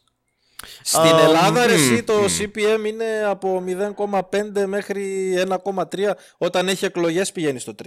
Να, να σας Γι' το αυτό, χαλάσω γι' αυτό. λιγάκι. Να σας Να το το- χαλάσω λιγάκι. 2,7 CPM εδώ πέρα. Όλη την ώρα. Ε, εξαρτάται και με το τι υλικό έχεις. Να. Τα, Βέβαια- τα podcast έχουν τρελό CPM. Δύο, ε, ναι, γιατί είναι πολύ μεγάλα σε έκταση. Μμ. Όταν ένα βίντεο τώρα το δικό σου σημαίνει ένα μία ώρα, έχει πολύ διαφορετικά έσοδα από ότι ένας που έχει 5, 10, 6, ε, 10 λεπτά βίντεο. 6, 5, 4 ξέρω εγώ. Από τα 10 λεπτά και πάνω, ε, θεωρητικά περίπου διπλασιάζεται με τριπλασιάζεται το κέρδος. Να. Α, αν Αλλά και κράσερ, είναι πολύπλοκο. πα- πάνω σε αυτό που πες πριν, θέλω να, σε- να πω και εγώ τη δικιά μου άποψη και θέλω και του Ντορίτο μετά και του Σκάμ. Τότε κοίταξε, εγώ προσωπικά ε, νομίζω πως ο, τυπικά έχεις δίκιο σε αυτό. Άμα κάποιος δεν πληρώνεται απευθείας από το YouTube, ναι, δεν μπορείς να πεις είμαι επαγγελματίας YouTuber, καθώς δεν έρχεται από εκεί πέρα η κυρία, η κύρια πηγή εσόδων. Μετά απ' την άλλη όμως προσωπικά, αν χρησιμοποιείς την πλατφόρμα του YouTube για να αποκομίσεις ένα έσοδο, ε, νομίζω ότι μπορείς να πεις ότι είσαι επαγγελματίας YouTuber. Δηλαδή για εμένα, Κοίταξε, ουσιαστικά- Επαγγελματίας, φτωχός YouTuber θα έλεγα, αλλά ναι, και πάλι θεωρείς επαγγελματίας. Ε, κοίταξε, δεν κρίνεις το τι κάνει ο άλλος με τα πόσα λεφτά βγάζει και τα πόσα δεν βγάζει. Ο άλλος αυτό μπορεί είναι. να. ναι, αλλά Έχει εσύ. Ναι, το αυτό λέω. καλύτερο σουβλάκι του κόσμου και να μένει ας πούμε, σε ένα χωριό και να μην πουλάει πολύ. Δεν σημαίνει ότι έχει το καλύτερο σουβλάκι του κόσμου. Ναι, αυτό, αυτό λέω. Το ίδιο ακριβώς λέμε. Ότι είναι YouTuber, απλά δεν βγάζει πολλά λεφτά. Από τη στιγμή που βγάζει κάτι από το AdSense, ας πούμε. Ναι, εντάξει. Επαγγελματία. τι- Είναι μεγάλη κουβέντα. Απλά η ουσία του θέματος είναι ότι επαγγελματίας YouTuber λέξη προς λέξη είναι αυτός που έχει ως επάγγελμα το YouTube και πληρώνεται από το AdSense. Γιατί ερώτηση. όταν εσύ είσαι διαφημιστής, διαφημίζεις το χορηγό σου, είσαι διαφημιστής. Κάνεις Κράσε. διαφημίσεις και χρησιμοποιείς το YouTube. Άμα μπορούσες να ήσουν διαφημιστής στην τηλεόραση που τα λεφτά στην Ελλάδα είναι 100 φορές επάνω, μην με πεις ότι θα καθόσουν στο YouTube, γιατί είσαι ωραίος. Α, εγώ μπορώ να πω, κάνοντας και τα δύο, το ότι ναι, προφανώς τα λεφτά της τηλεόρασης είναι καλύτερα. Ε, στην Ελλάδα. Ναι. Εμ, α, αν και, ερώτηση Κράσερ, αν κάποιος βγάζει ένα πλήρως μηνιάτικο με βάση τον βασικό μισθό στην Ελλάδα, θα τον θεωρήσουμε επαγγελματία YouTuber ή όχι; Γιατί για μένα είναι. Αν κάποιος βγάζει ένα, ένα πεντακοσάρικο, ας πούμε. Από τι Μόνο από το AdSense. AdSense. Ναι, ναι, ναι. Δεν είναι ρε εσύ το ποσό που βγάζεις και ένα πενιντάρικο μπορεί να βγάζει για την πάρτι σου και να είσαι χαρούμενος. Αλλά δεν μπορείς να βγεις και να μου πεις ότι ξέρεις, εγώ είμαι επαγγελματίας YouTuber όταν τα έσοδα σου βασίζονται στο ότι έχεις σπόνσορες και τέτοια. Δηλαδή, τι πώς είσαι επαγγελματίας; Άρα δηλαδή εδώ στην Ελλάδα δεν υπάρχουν επαγγελματίες YouTubers. Υπάρχουν μόνο διαφημιστές. Θεωρητικά κάπως έτσι. Δεν, δεν- δεν ξέρω αν μπορώ να, διαφων... ε, να συμφωνήσω απόλυτα με αυτό, γιατί γνωρίζω κάποια άτομα που μπορούν να βγάλουν και ε, ένα, ένα αξιοσέβαστο ποσό. Δηλαδή, εγώ είναι κάτι το οποίο. Ναι, δεν απλά έχω εγώ να το λέω πω. αυτό γιατί έχει βγάλει ο Ναι. καθένας την καραμέλα. Εγώ είμαι επαγγελματίας, εγώ είμαι πιο καλός επαγγελματίας, εγώ είμαι πιο έτσι επαγγελματίας. Και να σου πω και κάτι άλλο, γιατί Ε, γι' αυτό που έλεγε ο Μπούγια ας πούμε, στο βίντεο του ότι βγάζει ο άλλος που είναι τα μαύρα τα κυπελάκια και βγάζει 500 μικρά βιντεάκια και τέτοια. Δηλαδή εσύ σαν επαγγελματίας δεν θα πας στη δουλειά σου ε, τέσσερις μήνες που έχεις να βγάζεις βίντεο, αλλά θα πας μια μέρα και θα κάνεις καλή δουλειά και το αφεντικό θα σε διώξει. Θα σε πει εντάξει, τουλάχιστον σήμερα δούλεψες καλά. Μία και καλή. Και τώρα βλακίες Κοίτα, λέω. άμα- Αυτά τώρα άμα είναι για ήταν τα και τα παιδάκια που βλέπουν ε, στο YouTube. Γιατί εντάξει, το YouTube βασίζεται σε παιδάκια. Γιατί το παιδάκι είναι που δεν έχει χίλια δυο πράγματα να κάνει και κάθεται και βλέπει βίντεο. Αλλά τώρα μην προσπαθείς να τα πεις αυτά σε ανθρώπους που είναι 18 χρόνια και πάνω και τα υποστηρίζεις. Πήγα μια φορά στη δουλειά σου 4 μήνες και όλα καλά, έκανα καλή δουλειά. Τόση ώρα θα σας πω κάτι, τόση ώρα θα σας πω κάτι. Συγγνώμη που διακόπτω. Για πες ρε Σκάμ. Ακούω τόση ώρα τη συζήτηση και Ναι. αρχίζω και να θεωρώ ξανά α, όλα αυτά που σκεφτόμουν για τα βίντεο τύπου Spider-Man Elsa, Οχ. ε, Θες Crusher να κάνεις και- τέτοιο; Ρε φίλε, ξέρεις τι, αν τα δεις σαν δημιουργός, μαλάκα αυτά τα πράγματα βγάζουν κέρδος και είναι κέρδος από το τίποτα. Κοίταξε να δεις και είναι πολύ δύσκολο τα παιδικά. Το κοινό που είναι το πιο δύσκολο να το κρατήσεις είναι οι ηλικίες από 5 μέχρι 10 χρονών. Γιατί το παιδάκι, άμα δει κάτι και δεν του αρέσει, το δευτερόλεπτο το κλείσε. Δεν έχει. Δηλαδή, για να κρατήσεις το παιδάκι που είναι πιτσιρικά στην ουσία να κάτσει να δει κάτι, θέλει να είναι κάτι καλό. Γιατί θα σηκωθεί και θα φύγει. Είναι παιδάκι, δεν τον νοιάζει. Κατάλαβα, κατάλαβα. Κράσερ, ερώτηση. Εσύ με τα δικά σου τα βίντεο, τα εργαλεία που έχεις είναι αρκετά ακριβά. Πλέον, από ό,τι καταλαβαίνω, μπορείς να αγοράσεις αυτά τα, Τα εργαλεία. εργαλεία που έχω εγώ, άμα τα είχε κάποιος τα είχε βγάλει μέσω του YouTube, ε, δηλαδή τέλος πάντων. άτε. Τι, δεν, δεν έχεις καλό AdSense, τι παίζει, γιατί ακούω ένα Όχι, παράπονο. εκεί. άμα κάποιος τα είχε βγάλει τα λεφτά που έχω βγάλει εγώ για να δώσω για τα εργαλεία μόνο, θα έβγαινε γυμνό στον δρόμο και θα έλεγε δεν είστε τίποτα. Oh, wow. Έτσι, μου κάνει, μου κάνει απίστευτη εντύπωση. Έχεις, δικη- έχεις, ε, τα έχεις αγοράσει με δικά σου λεφτά, είναι μέσα από χορηγίες με Από το καταστήματα; YouTube, ό,τι, χορηγία δεν έχω πάρει ποτέ. Μία, γιατί ποιος θα σε χορηγήσει τώρα να διαλύσεις ένα πράγμα. Εντάξει, μην βλακείες. Οκ, δεν ξέρω, σε- είμαι πάρα πολύ καλός στο marketing. Εγώ θα μπορούσα να σου βρω. Πιστεύω. Ναι, κάποιος που θα ήταν πολύ νέος και θα το σκεφτόταν λίγο διαφορετικά, γιατί έχει, το βλέπει κι ο άλλος κάπως, αλλά στην ουσία οι εταιρείες ε, δεν το βλέπουν με καλό μάτι. Μια φορά είχα κάνει ένα βίντεο Για πες. ε, που ήταν χορηγούμενο Gearbest, Gearbest, τι κατά ήταν, δεν θυμάμαι. Νομίζω Gearbest. Αλλά εντάξει αυτό, γιατί τώρα έχει ας πούμε χίλια δυο κανάλια που έχει ο άλλος 10.000 συνδρομητές, 15 και μαγιά του και όλα και του κάνει ας πούμε χορηγούμενα βίντεο η Gearbest, του στέλνει πράγματα, ιστορίες και τέτοια. Εάν εγώ ας πούμε με ένα εκατομμύριο συνδρομητές ξεκινήσω να κάνω βίντεο στην Gearbest επειδή μου έστειλε ένα πράγμα τσάμπα, ε, μετά θα σου πει τον άλλο με τα 10 και 15.000 συνδρομητές του πει τι θα σε στείλω ε, μεγάλη να πούμε. Αγορασέ το να πούμε, καταλάβες. Θα σου στείλει μόνο το affiliate, δεν θα σου στείλει ούτε το πράγμα τσάμπα. Κοίτα, αυτό είναι αρκετά ευγενές εκ μέρους Ε, είναι ότι χαλά την πιάτσα, ρε παιδί. μου. Πιάτσα. Ναι. Ε, και Οκ, στην ναι. ουσία, εγώ δεν βα- θα βασιζόμουν και σε αυτό, να σου πω την αλήθεια. Α. Γενικά δεν μου Το αρέσει είχα να έχω σκεφτεί να έτσι. κάνω με ανθρώπους, ρε παιδί. μου. Θέλω να κάνω αυτό που μπορεί να κάνω. Σε πληρώνει το AdSense. Ευχαριστώ πολύ. Εγώ την έκανα τη δουλειά μου. Χαιρετίσματα. Κοίτα, όχι, ο ο, ένας Κράσερ- ο χορηγός θα σου πει πες αυτό. Όχι, ο άλλος θα σου πει κάνει αυτό, κάνει εκείνο. Ε, εγώ δεν είμαι για τέτοια. Δεν τα μπορώ. Ο Κράσερ του αρέσει μόνο να, να καταστρέφει πράγματα. Δεν θέλει να μιλάει με ανθρώπους. Ε, κοίταξε τώρα όταν οι εταιρείες σου λένε, μου είχε στείλει τώρα τελευταία πάλι από αυτή από την Gearbest και μου λένε θα κάνεις ένα βίντεο ε, και θα το κάνεις, μου έστειλε ενός στο βίντεο και μου λέει ένα βίντεο σαν αυτό λέει είναι καλό. Γιατί λέω στείλ το σε αυτόν. Τους γε- δεν, δεν την μπορώ καθόλου την Όλα Gearbest, πραγματικά. Βιεμάρει τον τόπο, ρε μαλακά. Θέλω κι εγώ να το κάνω αυτό, ρε. Ο Κράσερ. Πρέπει να, να σπάτε μαζί αντικείμενα. Βρες, Έλα, βρες που όποτε μένει και θες σπάστε τώρα. πράγματα. θα διαλύσουμε όλα. Δε. Μπορούμε απλά να κάνουμε ένα βίντεο. Καταστρέφουμε το YouTube. θα σου φέρω λάπτοπ, θα σου φέρω λάπτοπ. Θα βάλουμε το Wow. YouTube εκεί πέρα στην πρέσα.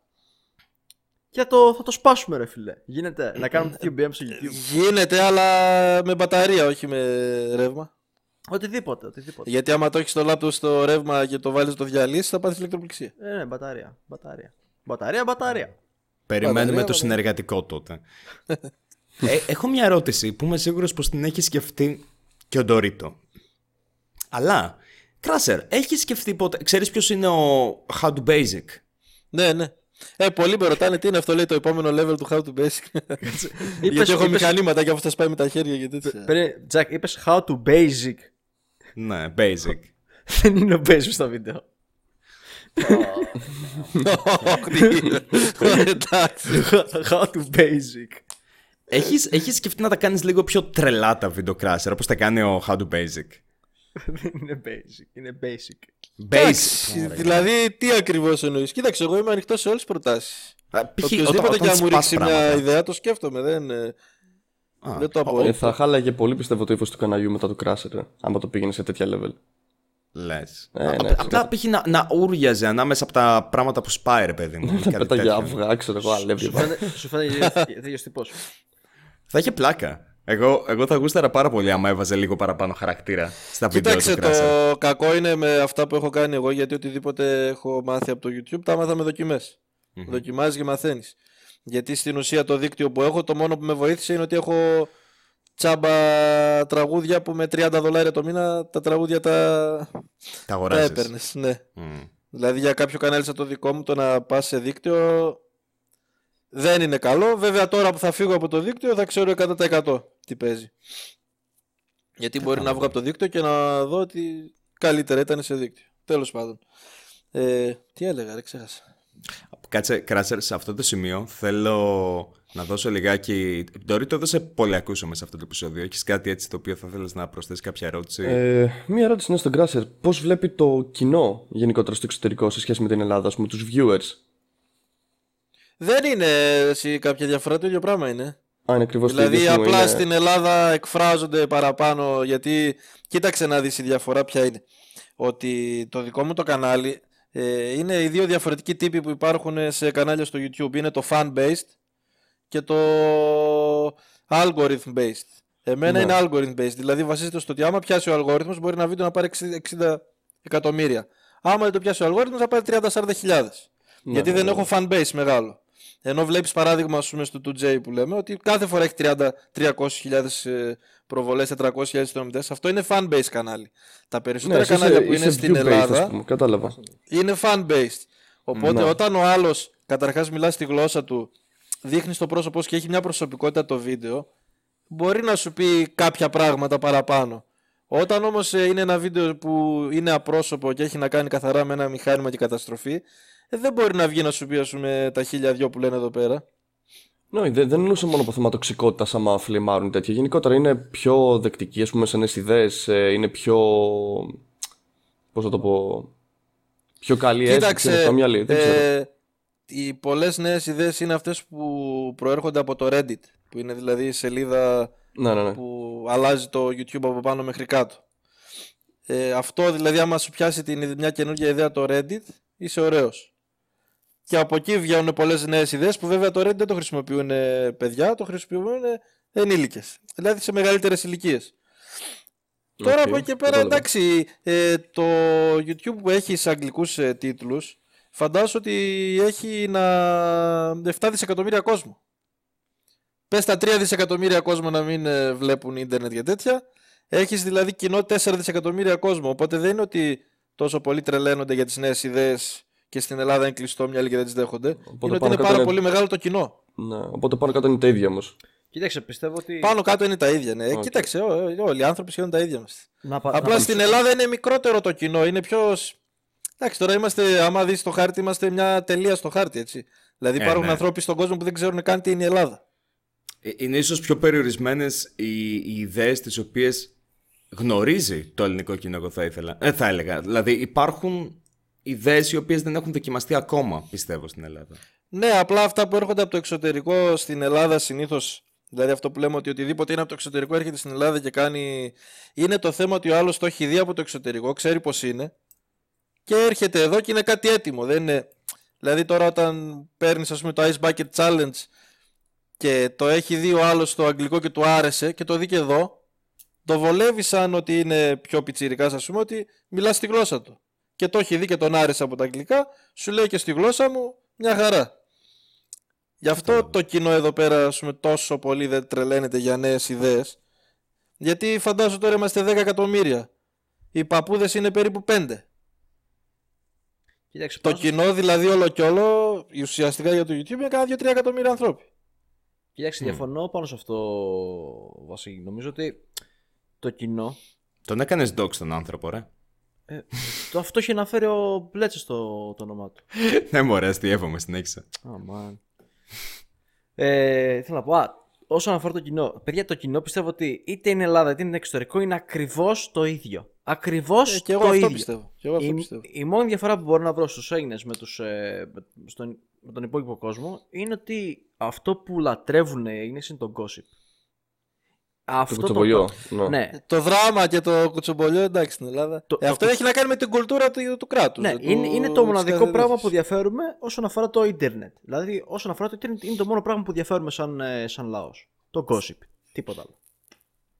Το κοινό είναι ίδιο. Είτε είναι ιδέα, είτε είναι ξέρω Ναι, εγώ, ναι, ναι. οτιδήποτε. Απλά ο ξένος θα πει, Α, εντάξει, κάνουν δράμα. Θα ασχοληθεί, ξέρω εγώ έτσι, κανένα μισάωράκι maximum. Ε, ο Έλληνα, ρε φίλε, μπορεί να, να ασχοληθεί κανένα διβδόματο έτσι. Όπως είναι π.χ. τώρα. με το- Κοίταξε, και στο εξωτερικό με το, και με το δράμα ασχολούνται. Δεν είναι ότι το ξεπερνάνε έτσι εύκολα. Φαντάζομαι ότι το, το δράμα, πώς το καλό λέγεται, Drama Alert Nation, ο άλλος έχει Α, ο ολόκληρο Kim κανάλι Star, ναι. με 3,5 εκατομμύρια συνδρομητές. Ε, Κοίταξε, το θέμα είναι πόσο, πόση διάρκεια έχει όμως το δράμα. Το εντός εισαγωγικών δράμα. Ε, καλά, ναι. Κοίταξε, εδώ είναι πιο μικρή Πάντα η δημιουργείται κατάσταση. καινούριο. Πάντα Κοίταξε. δημιουργείται καινούριο. Εδώ είμαστε, ρε παιδί μου, πώς πηγαίνει στο χωριό και ξέρει ο άλλος μένει στο τρίτο σπίτι δεξιά. Μμμ. Ε, κάπως έτσι είμαστε και στην Ελλάδα. Είναι πιο. Δηλαδή, οι περισσότεροι γνωρίζουν ο ένας τον άλλον, ας πούμε. Δηλαδή, οι περισσότεροι μεγάλοι YouTubers είναι στην Αθήνα. 10-15 άτομα και οι περισσότεροι γνωρίζονται. Ισχύει. ναι. Οπότε το κοινό δένεται λίγο παραπάνω με την όνη κατάσταση και του δράμα. Για μένα το δράμα είναι χαζό από την φύση του και οι περισσότεροι το χρησιμοποιούν σαν μια σπίδα. Διότι όλοι οι YouTuber μεταξύ μας μιλάμε. Όλοι μιλάμε, όλοι τα βρίσκουμε μετά και πάρα πολλά άτομα μπορεί να έχεις τσακωθεί τώρα και μετά από 5-6 μήνες θα είσαστε πάλι φίλοι. Ή θα Καλά, αναγκαστείτε ναι. να κάνετε μαζί υλικό. Λέγω το οτιδήποτε. Ατζέντη, Εκεί- ξέρω εγώ, whatever. Κοίταξε, εγώ δεν πιστεύω όμως ότι είναι και τόσο πολύ το δράμα όσο παρουσιάζεται. Δηλαδή, εσύ μπορεί να δεις το βίντεο στο YouTube και να πεις «Α, ου, μα, μου», ενώ ο άλλος στην ουσία που το έχει το δράμα με τον άλλον. Να παράδειγμα, έχω εγώ δράμα με τον Τζακ. Εγώ είμαι πιο cool σε σχέση με σένα από το κοινό που τρελαίνεται και κάνει και ράνει. Ναι. Δεν το Έτσι καταλαβαίνουν νομίζω. αυτό. Και, και είναι, είναι πάρα πολύ χαζό, διότι και μεταξύ μας να γίνει. κα- Είναι και το πώς το παρουσιάζουν, ρε, εσύ. Όταν ο άλλος το χρησιμοποιεί σαν ένα ασπίδα και θα σου πει Α, μου έκανε ένα δράμα τάδε, ξέρω εγώ. Ενώ στην πραγματικότητα οι συζητήσεις είναι. Όσο πιο πολιτισμένες γίνεται και συνήθως είναι το Κοίταξε, εγώ πιστεύω αυτό. Κοίτα, εγώ πιστεύω αυτό. Ωραία, Απλά πρέπει ωραία. το κοινό, οκ. ρε. Το κοινό πρέπει να μάθει να μην φανατίζεται στο οτιδήποτε. Ε, κοίταξε το τώρα λέμε όταν την έχεις ώρα. να κάνεις με παιδάκια, ε, θα φανατιστούν. Δηλαδή οι περισσότεροι δεν καταλαβαίνουν ότι ε, δεν είναι μόνο ότι θα κάνεις το βίντεο σου και θα πεις ότι είναι να πεις, είναι ότι σε βλέπουν παιδιά. Και το θέμα είναι ότι όσο πιο πολλά νούμερα έχεις και όσο πιο μεγάλο κανάλι, η μεγάλη δύναμη φέρνει και μεγάλη ευθύνη. Δεν μπορείς τώρα εσύ να έχεις ένα εκατομμύριο συνδρομητές και να μου βγαίνεις σαν παραπληγικό παιδί και να κοροϊδεύεις. Τι λες ρε μεγάλε τώρα. Βγαίνεις να πούμε και Ωραίο καφέ. κάνεις το παραπληγικό. Τι κορο για τον Τζέιλο, δεν έχει ωραίο Ναι, καφέ όχι, όχι. και τέτοια. κα- καλά, καλά έκανες. Καλά έκανες. Απλά Στα μου κάνει ίσια το και που δεν πες στην παλικαρίσια. αρχή. Ωραίος, Βασίλη. Έχεις- και εγώ το- και- έχεις Ε, Δεν ξέρω κανέναν- για το που λέει τώρα, δεν καταλαβαίνω για το που λέει. Για ποιον- Έχεις Ο- ο αυτό 2J, ο το 2J. βλάκα 2J. που κάνει ρε. Που είναι σαν παιδάκι με αναπηρία. Είχες καμιά φορά στο σπίτι σου κανέναν αδελφό, κανένα ξάδελφο, κανένα φίλο που να είναι έτσι. Ήταν, Σοβαρά, ήταν πολύ μην- παρατραβηγμένος δηλαδή, αυτό όταν το έκανε. Θα, Γάμισε θα το. βγαίνεις εσύ στο ίντερνετ και θα κοροϊδεύεις ένα, ένα παιδί ας πούμε, που έχει ε, κάποιο πρόβλημα εκγενετής και θα σε βλέπουν τα παιδάκια να πάρουν παράδειγμα να γίνουν τι; Να βγαίνουν και να κοροϊδεύουν τον κόσμο. Αυτό θα πάει μετά το παιδάκι, θα δει τον άλλο στο σχολείο, ο οποίος μπορεί να μην έχει καν ένα μεγάλο πρόβλημα, ρε παιδί μου. Μπορεί να έχει ένα πολύ μικρό θέμα και θα πάνε και θα τον κοροϊδεύουν μέχρι να γίνει. Ε, δεν γίνεται. Αβάστακτο όταν, αυτό. Όταν έχεις ένα εκατομμύριο συνδρομητές, πρέπει να είσαι με το αυγό στον κόλλο, ρε φίλε, τι θα πεις. Δεν γίνεται να βγαίνεις κι άλλος ότι σου ρίχνει στο κεφάλι. σου λέω, η μεγάλη δύναμη φέρνει και μεγάλη ευθύνη. Ναι, δεν γίνεται το εσύ τώρα να πιστεύω. έχεις φτάσει να σε ακούσει. Ένα εκατομμύριο που είναι οι συνδρομητές του, άμα βάλεις ότι 300.000 είναι παιδάκια, είναι τα μισά παιδάκια της Ελλάδας. Εγώ εδώ με 14 χιλιάρικα και είμαι πάντα σε φάση. Κάτσε να το περάσουμε πάλι με το, με το χτένι. Να δούμε τι έχει γίνει. Ναι, Ένα θε- επεισόδιο ένα και ένα είναι τέσσερις φορές να το ξανακούσω και να το ακούσω μαζί με νομικό σύμβουλο. ναι, ρε φίλε, δεν γίνεται τώρα να βγαίνεις και να. Άντε να βρίζεις, να κάνεις. Δεν, δεν, δεν πά... Αλλά τώρα. Άσε με γιατί ανέβασα πυρετό τώρα. Δεν, δεν μπορώ. Κάτι τέτοια μου δίνουν πολύ στα νεύρα. Κοίταξε, κοίταξε. α, Βασικά αυτό νομίζω ότι είναι κάπως ε, controversial. Αλλά θα σου πω γιατί. Ε, σίγουρα είναι ενστάσιμο. Γιατί θα σου πει, ναι, ξέρεις κάτι, και η τηλεόραση το έκανε αυτό το πράγμα, ξέρω εγώ, πριν χρόνια και δεν, πειράζαμε, και δεν πειράζει κανέναν. Ε, ναι, αλλά τώρα είναι το θέμα που έχουν με τα bullying και έχουν βγει όλοι και bullying, bullying, bullying. Και βγαίνει ο άλλος και κοροϊδεύει τώρα πράγματα που δεν τα κοροϊδεύει κανείς. Στη τηλεόραση καθόντουσαν και έσπαγαν πλάκα και με τους μαύρους, αν θυμάσαι σκάμ. Αυτό δεν σημαίνει ότι θέτει παράδειγμα.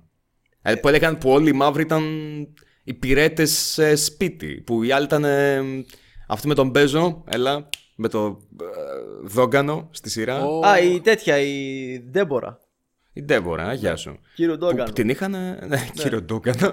που την είχαν για υπηρέτρια. Αλλά προφανώς αυτό πλέον. Κα, Καθώς κινούμαστε και σε άλλους ρυθμούς σαν αμ, κοινωνία και πιστεύω θα συμφωνήσουμε και όλοι. Αυτή είναι μια αντιπροσώπευση η οποία ανήκει 20 χρόνια πίσω. Όπως και πριν που η τηλεόραση το έκανε. Αυτό δεν είναι δικαιολογία το ότι το έχει κάνει η τηλεόραση. Και πέραν αυτού, πέραν αυτού, Τζακ, ε, ε, λέγαμε πριν για το Εσουρού και όλα αυτά και θέλω κάπως να ξαναφέρω για ελάχιστο τη συζήτηση. Ε, έχω, έχω, βρει, έχω αρχείο, συγγνώμη, της τηλεόρασης, συγκεκριμένα της ΕΡΤ, η οποία είναι μια παιδική σειρά, μεταγλωτισμένη, δεν- είναι ξένη, δεν ξέρω μεξικάνικη, δεν ξέρω τι είναι, Ναι. λατινική, αμερική, ισπανική, δεν ξέρω. Βάλε με σε νομικό κίνδυνο με το κράτος αυτή τη Δεν στιγμή. σε- Για, δεν για σε- πέτα το. Δεν σε φα... Έχω αρχείο, έχω αρχείο σε αυτό Έλα, που λέω. πέτα το, πες το. Λοιπόν, η οποία είναι μεταγλωτισμένη και λέει μέσα ρε παιδί μου, φύγε από εδώ παλιό Όχι, μη. μαύρο. Κατα- Αλλά με Όχι, άσχημο τρόπο εντάξει. στα ελληνικά, κατάλαβες. Με το, με το νι, με το νι. Ναι, και με ο- το σίγμα, οκ. Όχι, α, α, α, στα ελληνικά ξεκινάει από α. ναι, α, το, το ξέρω. Σκάμ. Ναι. Καλώς ορίσατε στο Demonetized Tube εδώ πέρα. Ναι, ρε, το ξέρω, προφανώς. Ναι, μην, μην το πεις παρόλα αυτά, όπως και να έχει. Είναι αλφα με σκληρό ορού. Ε, κοίταξε. Α- Απ' τη, απ' τη μία λέω το ότι πάντα θα έπρεπε να έχει να κάνει σχέση το περιεχόμενο, διότι ε, μία λέξη από μόνη της δεν είναι κακή λέξη. Έχει τέτοια βαρύτητα όσο της δίνουμε. Αλλά καλός ή κακός, ζούμε σε μια εποχή που τα media είναι ανοιχτά προς όλους. Οπότε είτε θα πρέπει να προσδιορίζεις τόσο καλά τα πράγματα που λες, ή απλά μην το πεις καν. Που για μένα είναι το διάλεξε το δηλητήριό σου, γιατί και τα δύο είναι επικίνδυνα. Άμα δεν το πεις, είσαι PC, άσχετα με το τι πιστεύεις. Άμα το πεις, θα βγεις ρατσιστής μετά σε κάποιο expose. Οπότε είναι το διάλεξε το δηλητήριό σου. Εγώ προσωπικά προτιμώ να μου πούνε PC παρά το αντίθετο, οπότε να είστε. Ωραία συζήτηση έχουμε πιάσει. Θα σου στείλω, θα σου Λοιπόν. στείλω τώρα και το βίντεο αυτό που σου λέω, το, το αρχείο αυτό. Ναι. Με το Στείλτε το, θα το βάλω στις πηγές. Ε, μικρή ερωτησούλα. Έχουμε, θέλουμε να κάνουμε κάποιο, κάποια α, δήλωση για να κλείσουμε πριν πάμε προς το κλείσιμο γιατί έχουμε πλησιάσει την ώρα; Μπα, Ε, περιμένω. Κάποια δήλωση. Κάτι, πω- κάτι τελευταίο που θέλω να πούμε έτσι. Ωραία, να πω λοιπόν ε, παράδειγμα επειδή πιάσαμε τον Τζέι και είπαμε τα αρνητικά. Εντάξει, το παλικάρι το χαβαλέ του κάνει και πλέον ναι. είναι και η δουλειά του. Και πολλοί πρέπει να προσέχουν τι λένε για τον δράμα και για αυτά. Γιατί κάποια στιγμή πρέπει να καταλάβεις ότι ο άλλος βγάζει το ψωμί του γι' αυτό. Δηλαδή, θα έρθεις εσύ, ας πούμε, και θα με κοροϊδέψεις για να πάει στο ψωμί μου. Δηλαδή, σε ένα σημείο και ύστερα τα πράγματα είναι πολύ λεπτά. Γιατί Ναι. είναι και η ανεργία, είναι και όλα τα τέτοια και δεν μπορείς τώρα τον άλλο να τον πεις για τη δουλειά του και για το πώς τρέφει τον εαυτό του και την οικογένειά του. Ας πούμε, παράδειγμα, αυτό που ήταν ε, κυπρια, ελληνικά και κυπριακά ζώα, παράδειγμα του Τζέ, εγώ το γουστάρω πολύ. Τώρα σου λέει ο άλλος αντιγραφή ξεαντιγραφή, σκοτίστηκα, ρε φίλε. Αυτό όμως Δηλαδή, έφαγε. και αυ- Από, όσο- από όσο ξέρω, αυτό όμως έχει πρόβλημα. Ναι, έφαγε τέτοιο από το National Geographic επειδή οι φωτογραφίες που είχε και τα βίντεο ήταν από το National Geographic. Ποιο ήταν; Discovery. Ε, Ναι, νομίζω, νομίζω. ναι. Κοίταξε, να σου πω κάτι. Εκεί πέρα έχει να κάνει σχέση βέβαια με πραγματικά υποκλοπή πνευματικής ιδιοκτησίας. Δηλαδή, δεν έχω Ναι, θέμα ήταν το κάποιος- βίντεο καθαρά. Ναι. Εντάξει. Απλά και Αυτό. ξέρει έτσι το είχαν. Ε, ναι, σίγουρα. Αλλά το θέμα πως πήρε την ιδέα ακούσια όπως ήταν και την επανέλαβε, εγώ δεν το βρίσκω σωστό και νομίζω ότι δεν το βρίσκω σωστό από πολλές πλευρές. Δεν είναι το ότι πήρε ε, ότι δεν θα έπρεπε έτσι να βγάζει το ψωμί του. Μπορεί να το βγάλει όπως θέλει αν τηρεί τις προδιαγραφές για να το κάνει. Το γεγονός ότι αντέγραψε την ιδέα βέβαια, για μένα είναι ένα πολύ αρνητικό παράδειγμα. Δηλαδή εδώ πέρα στο YouTube για μένα υπάρχει το εξής, το οποίο δεν πρέπει να το δεις στη τηλεόραση. Και είμαι περήφανος γι' αυτό. Το ότι εμείς εδώ στο YouTube, γενικά, οκ, πέ- πέρα από το ελληνικό, έχουμε μια πολύ καλή, όπως και αν ακούγεται αυτό, ηθική πυξίδα. Δηλαδή, στη τηλεόραση δεν θα δεις κάποιον να κάνει κάτι το οποίο είναι είτε λάθος, είτε ανήθικο, είτε παράνομο και να βγουν και να το πούνε, εκτός και αν είναι στις ειδήσεις. Εμείς εδώ μεταξύ μας, οι δημιουργοί, θα προσπαθήσουμε να δείξουμε τα σφάλματα του άλλου. Και δεν ξέρω γιατί είναι τόσο αρνητικά προδιαθετημένοι όλοι πάνω σε αυτό. Για μένα είμαι πάρα πολύ περήφανος που έχει δημιουργηθεί στο Tube μια κοινότητα στην οποία θα προσπαθήσεις να υποδείξεις τον άλλον τι κάνει λάθος και αν έχει παρεκτραπεί να δείξεις και στο κοινό γιατί δεν θα έπρεπε να το κάνει. Αυτό το Ε, πράγμα δεν είναι τηλεόραση, είναι το αντίθετο της τηλεόρασης. Ε, κοίταξε, αυτό είναι και στην ουσία που έχει κάνει τον περισσότερο κόσμο να σταματήσει να βλέπει τηλεόραση και να έχει γυρίσει στο YouTube. Να. Ότι είναι κάτι πιο ουσιαστικό. Έχεις δηλαδή. Αχ, πώς κατάλεγε σε ελληνικά. Ουσιώδες είναι. Ε, όχι, έχεις- έχεις άμεση επαφή με τον άλλον. Δηλαδή δεν πρόκειται να δεις στην τηλεόραση μια ε, ταινία και να γράψεις από κάτω comment και ο άλλος να σου απαντήσει ή στο επόμενο του επεισόδιο της ταινίας να πει κάτι γι' αυτό ή να κάνει και ανάλογο να το κάνει διαφορετικά. Μμμ. Ε, βέβαια αυτό τώρα που λες εσύ για, το, για τις αντιγραφές ε, άμα διαβάσεις στο YouTube τους όρους ακριβώς σου λέει ότι μπορείς να αναπαράγεις και ακριβώς το ίδιο περιεχόμενο σε άλλη γλώσσα γιατί αυτό έχει να κάνει με άλλο κοινό αν παράδειγμα ας πούμε είναι αυτό τα ελληνικά και κυπριακά ζώα και το κάνεις εσύ στα ελληνικά και μπορεί να το καταλάβουν Έλληνες και Κύπροι και το πάρεις ακριβώς ίδιο και το μεταφράσεις τα λόγια σε ισπανικά σημαίνει ότι αυτό ανταποκρίνεται σε άλλο κοινό, σε Ισπανούς. Οπότε Ω, το σίγουρα. YouTube σε αφήνει να το κάνεις. Βέβαια, εσύ ο ίδιος, έτσι, όχι Ναι, ναι. να πάρω Δεν εγώ δεν το δικό διαφωνώ σου. γι' αυτό, αλλά δεν θα έπρεπε ίσως να αναφέρει ότι πήρε την ιδέα από Ε, εκεί. εντάξει, κοίταξε, εγώ από ό,τι έχω παρακολουθήσει, γιατί δεν τον παρακολουθώ και πάρα πολύ τον Τζέι, σε κάποια βίντεο του το είχε πει ότι όντως το είχε πει ότι από πιο πριν. Ότι τώρα το είπε στο Instagram, το είπε στο Facebook, κάπου το είπε. Δεν μπορείς να τον παρακολουθήσει και όλες, όλα τα. Ναι, τέτοια. αυτό, αυτό με το Instagram δεν το μπορώ. Που όλοι λένε αυτά τα οποία δεν θέλουν να παραδεχτούν Ε, ε, ναι. στο YouTube, τα, τα λένε στο Instagram γιατί δεν πρέπει Απλά να το, το, ξαναδεί είχε πει ο κάποιος. άνθρωπος ότι το είχα βρει από εκεί και το πήρα και το πείτε με εσείς είχε πει ότι το είχε πάρει από κάποιον άλλον. Εντάξει. Από το, το ε, Y, πώς λέγεται αυτό, από τον Jack Films. Ναι, κοίταξε, Ε, απλά ναι, θα τέλος. προτιμούσα να το βάζεις στα βίντεο του. Ειδικά όταν πρόκειται π.χ. για το Y που έχει πάρει απλά το, το concept, την ιδέα της σειράς. Εντάξει, δεν χρειάζεται να το πεις αυτό, δεν πειράζει, είναι λίγο εμφανές και στη τελική δεν αντιγραφεί. Απλά είναι έμπνευση. Αλλά όταν παίρνεις κάτι από μια άλλη γλώσσα και το μεταφράζεις στα ελληνικά. Καλά, νομίζω ναι, μερικά πρέπει είναι να το πεις, 100% ε. μετάφραση, αλλά εντάξει. Ε, εκεί Κοίταξε, πιστεύω στην θα έπρεπε να ουσία το είχε πει. ε, είναι πολλής λόγος για το τίποτα. Γιατί άμα δεν είχε ένα εκατομμύριο συνδρομητές και ήταν κάποιος που είχε χίλιους, ή 2.000 ή 3.000, δεν θα έλεγε κανένας τίποτα. Οπότε, Α, δεν- Δεν μπορώ να διαφωνήσω σε αυτό. ναι. οπότε δεν είναι και τόσο. Δηλαδή είναι αυτό που έχουμε ότι κάποιον το βοηθάς, το βοηθάς στην αρχή και λες: Α, δικός μας τέτοια. Και όταν ξαφνικά ανέβει, λες: Α, αυτό να, εγώ το βοήθησα. Και ανέβηκε. Είναι δηλαδή κάπου και αυτό το ότι έχουν πάει πολύ μεγάλα τα νούμερά του και αυτά. Αλλά δεν νομίζω ότι τα νούμερά του ανέβηκαν μόνο και μόνο για αυτό. Προφανώς ο άλλος για να είδε το ένα βίντεο, να είδε το άλλο, να είδε το παράλληλο και να έχει μια συνέχεια πόσα χρόνια, κάτι του άρεσε. Τώρα, ε, αυτό που δεν μου αρέσει είναι ότι λέει ο άλλος: Α, το κοινό σου είναι παιδάκια. Πού είναι το κακό, ρε μεγάλη, το ότι είναι παιδάκια το κοινό του όλου. Α, όχι, σε αυτό δεν διαφωνώ ούτε εγώ. Δεν πιστεύω ότι υπάρχει κάτι από τη φύση του κακό στο να είσαι ψυχαγωγός Μα για αυτό παιδιά. ακριβώς. Ψυχαγωγός Βε- για παιδιά είναι το πιο δύσκολο. Β- Βέβαια, που, που το είπες και πριν και συμφωνώ. Αλλά, αλλά βέβαια εκεί πέρα είναι το άλλο που μπαίνει στο ότι καθώς είναι ψυχαγωγός για παιδιά, ίσως θα πρέπει να έχει λίγο παραπάνω ευθύνη για το είδους, για το είδος του υλικού. Όπως αυτό π.χ. με τον Βλάκα, το χαρακτήρα. Αλλά. Ναι, εντάξει. Αυτό δηλαδή είναι απαράδεκτο. μ. Είναι Όπως απαράδεκτο. και να έχει.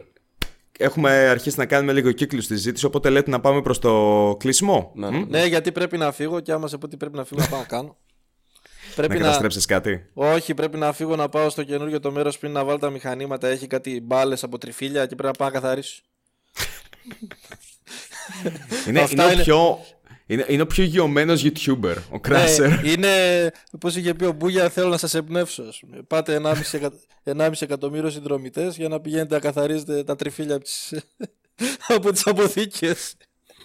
Να, να σου- αυτό μπορώ να το βάλω μέσα. Εννοείται, γιατί όχι. Αυτό θα το βάλω μέσα. Τέλεια. λοιπόν. Οκ, οπότε. Θα ήθελα να σας ευχαριστήσω που παρακολουθήσατε ένα ακόμα επεισόδιο. Ένας και ένας, ανοίγει παρένθεση, κι άλλος ένας κλείνει παρένθεση. Με τον παρουσιαστή σας, εμένα τον Jack Klopp και τους συμπαρουσιαστές μου, τον Dorito Senpai. Καλή συνέχεια σε όλους. Και τον Scumbag. Αντιέ. Με καλεσμένο σήμερα τον The Crusher. Τι λέμε, για χαρά; Ε, ό,τι θέλεις εσύ να. Χαιρετίσματα και θα τα ξαναπούμε. Εξαιρετικά. Τσεκάρετε το κανάλι του κάτω στην περιγραφή και μ, καλή συνέχεια σου. Α, και φυσικά, φυσικά. Περίμενε. Τι έγινε, τι Αυτό έγινε, πάρτι τι θα έγινε. κάνουμε. Α, ναι, after party στο κανάλι του Scam. α, πότε Scam, αυτό θα βγει Ε, Τρίτη. ε, όταν ανέβει, υπολόγιζε μια-δύο μέρες. Θα, θα, θα τα πούμε τότε κάτω στην περιγραφή. Θα τα γράψουμε τότε. Ωραία, εξαιρετικά. Κάντε στην περιγραφή πότε θα γίνει το after party. Μπείτε και πείτε μας τι σκέφτεστε. Ευχαριστούμε που παρακολουθήσατε ένα ακόμα ένα και ένας. Καλή συνέχεια σε όλους. Γεια σας. Όπου και να Το σβήνω.